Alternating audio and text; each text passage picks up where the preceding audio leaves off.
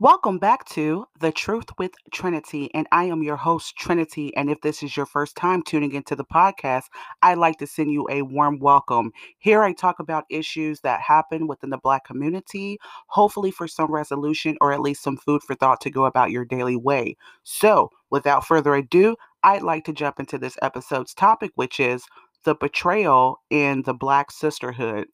So, as we fight for justice, okay as we fight for justice in a society that has been and has uh, delivered to us injustice um, and as we rightfully so fight uh, what we also must realize is that we live in a world in a society that profits from our betrayal amongst one another especially as black women and some of the ways that we do this, that we betray each other, is by telling our sister's business. So, this especially happens if, you know, a relationship between girlfriends end. Um, sometimes when you temporarily get mad um, at your sister friend or your friend and you know you tell her business okay um, competing against our own sisters this can happen in the workplace um, et cetera, et cetera. Okay. Uh, tearing down our sister's appearance.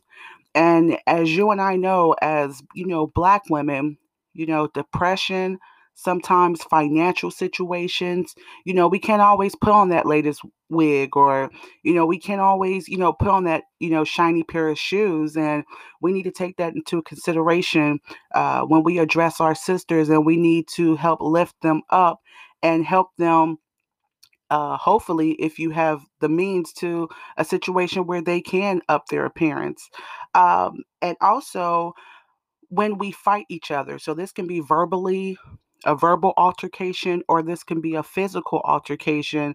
You know, when we're out there fighting in the streets, when we're out there fighting in stores, or wherever we're at, and we're having a physical altercation, uh, instead of being able to talk out our differences um, instead of going blow to blow or with weapons. You know, we need to come to a point uh, that we want to preserve our own sisters and our own people.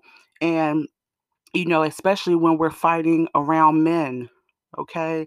Uh, when we fight around men, it devalues us in their sight. So they go from looking at us like uh, as females and ladies to some Budweiser beer commercial uh, in a arena, a fight arena. So you know they're not looking at us as ladies. You know they might enjoy the fight. You know us ripping our hair out, uh, ripping our clothes off, but it diminishes our values in a man's sight. And what is one of the main ways and reasons why women tend to fight? Not only is it misunderstanding, but my last point is sleeping with our sister's man, okay? Sleeping with um, another woman's man. Now, we live in a culture that says it's okay. Our songs, our movies, and some were taught by elderly women uh, that it's okay uh, to sleep with a another woman's man. And some women's thoughts are, it happened to me, so why should I care? Okay, so my, you know, my husband or my, you know, um, you know, fiance, uh, you know, he he slipped out and and slept with another woman, and another woman didn't care about my situation. So why should I care about, um, you know, sleeping with someone else's, um, you know, husband? And some women may have the mindset, a man will cheat anyway so it might as well be with me. Or I'd rather be the woman he cheats with instead of the woman he cheats on. And yes, sometimes it may be hidden that a particular man is married or committed. So sometimes they don't always uh, disclose this or they don't always tell the truth. And that's why it's important to practice sexual impulse control. So, even though, as you know, a grown woman, we have our needs, you know, our hormones, but we must learn discipline to be able to mentally figure, who the man you are potentially dealing with is. So when you abstain from sex to be able to get to know the guy, a lot of this information can come out, you know. Or as soon as you find out that he is taken or married, have enough strength within because this man doesn't belong to you. Okay. And some women may say they don't want commitment from a taken man. But in many instances, after time has passed, so this is, you know, after a certain amount of time that you're engaging in sexual conduct, you know, weeks, months, however however much time has elapsed, women try to purpose purposefully get pregnant. So the same women a lot of times that claim, "Oh, I don't want, you know, I don't want a commitment. I don't I don't want a man. Uh, you know, I don't want her man. I just want him, you know, for sex or gifts." Um, they a lot of times end up trying to purposely get pregnant.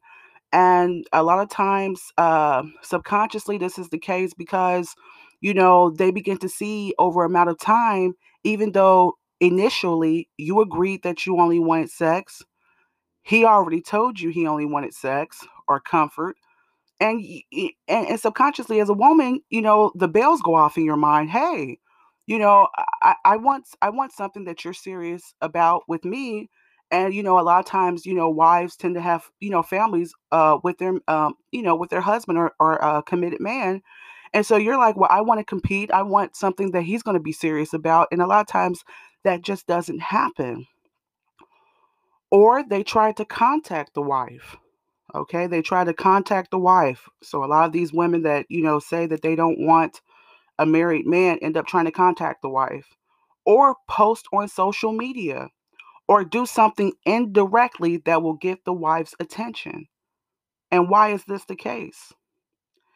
It's not in a woman's true nature to continuously have sex and no commitment giving back. Okay, I'm going to repeat that again. It's not in a woman's true nature. Okay, so despite how you may, you know, want to play it off, it's not in our nature to continuously have sex and, and no commitment back. Okay? And lastly, some women may feel that they are more beautiful than the wife and find pleasure in snagging someone else's man. Okay? But True beauty comes from being able to successfully getting a single man to want to change his status to fully commit to you. So, you know, being very beautiful is one thing, but having a brother say, Hey, I, I don't want to be single anymore. So, this is a man that's already single. Okay. And he says, I don't want to be single no more. You so fine. I want to change my status and give you my last name. So that's that's really where it's at. Okay? Also, we as sisters need to start thinking about the wife. So even if we don't know her or know anyone that knows her, we need to start thinking about her emotions.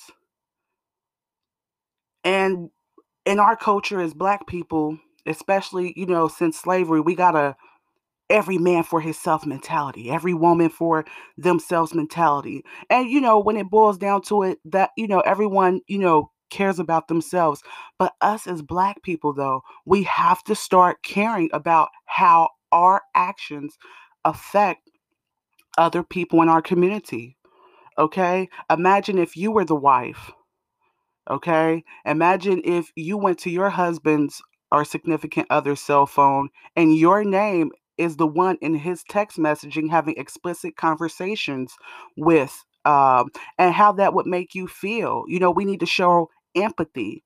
And empathy is the ability to walk in someone else's shoes, you know, and this uh, fight that we're in for justice, we're asking for other races of people to have compassion for us, you know, and that our lives matter, but we must matter to ourselves. We must be able to along with asking for justice, we must show each other that we have compassion for ourselves. Think about the part you play that helps ruin children's futures. Okay?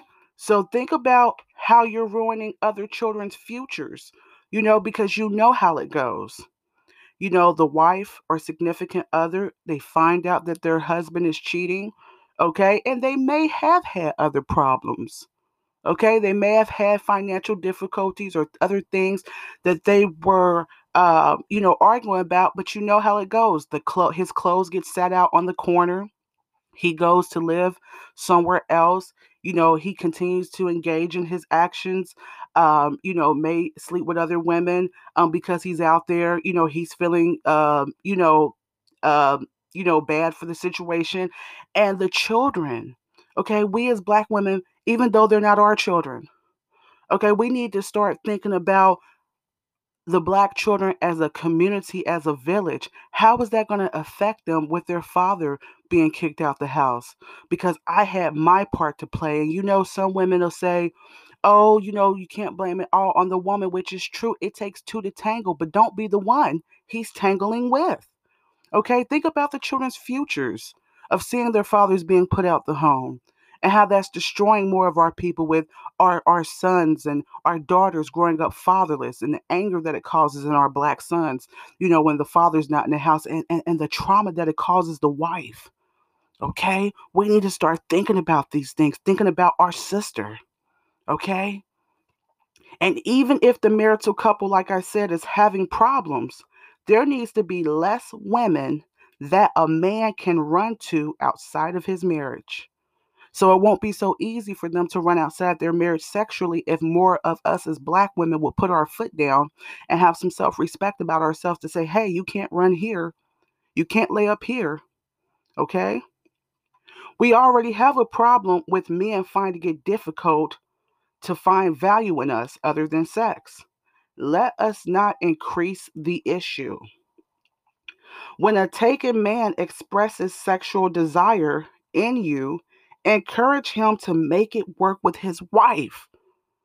Okay, I'm going to repeat that again. When a taken or married man expresses sexual desire in you, encourage that man to make it work with his wife. So, this is not a time to create a Jezebel spirit and to start talking to the man about and engaging him in faults that his wife has. Okay, this is not a time to sum up and gather um, how you can be better um, than his wife. This is not a time for you to tell him, you know, oh, what what, what your wife isn't doing, I can do. You know, whispering um, these sweet nothings in his ear. This is not a time for that. Okay, this is a, a time for us to use our influence as women in a righteous and and positive uh, way to tell a man to go back to his wife, okay, to make it work with his wife, okay? It's not a time to try and hear, like I said, negative things about his spouse. And let us learn to use our influence in a positive way to help our men, our children, and our communities to show each other love as if these families were our own. Like I said, you might not be related, but as black people, it's time for us to understand we're all in this together. And what our actions, it with our actions, it affects other black people. Okay? Like we need to start looking at each other like a village. Okay? And I wanted to lastly say that to black women, you are beautiful. And we've been through a lot but we have always persevered. We as a whole have our work cut out for us, but we are resilient.